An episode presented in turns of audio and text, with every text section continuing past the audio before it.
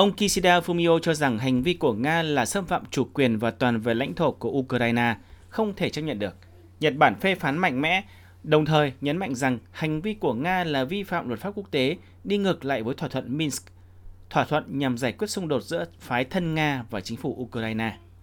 Liên quan đến phản ứng của Nhật Bản trong trường hợp Nga tấn công Ukraine, Thủ tướng Kishida Fumio cho biết, cùng với việc theo dõi tình hình sát sao, sẽ hợp tác chặt chẽ với các cộng đồng quốc tế, đầu tiên là nhóm các nước G7, điều chỉnh những biện pháp ứng phó bao gồm cả lệnh trừng phạt.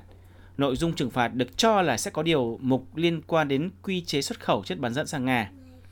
Trong cuộc điện đàm với Tổng thống Mỹ Joe Biden vào tháng trước, Thủ tướng Kishida Fumio đã thống nhất việc hai bên sẽ có những hành động mạnh mẽ trong trường hợp Nga tấn công Ukraine. Về việc sơ tán công dân Nhật Bản tại khu vực, ông Kishida cho biết Nhật Bản tiếp tục đưa ra cảnh báo, kêu gọi công dân Nhật Bản tiếp tục sơ tán. Theo báo cáo của Bộ Ngoại giao Nhật Bản, đến thời điểm hiện tại vẫn còn khoảng 120 người dân Nhật Bản đang ở Ukraine. Trong khi đó, Bộ trưởng Ngoại giao Hayashi trong buổi họp báo ngày hôm nay đã phê phán mạnh mẽ hành động của Nga và cho rằng Nga đã xâm phạm chủ quyền và toàn vẹn lãnh thổ của Ukraine, vi phạm luật pháp quốc tế.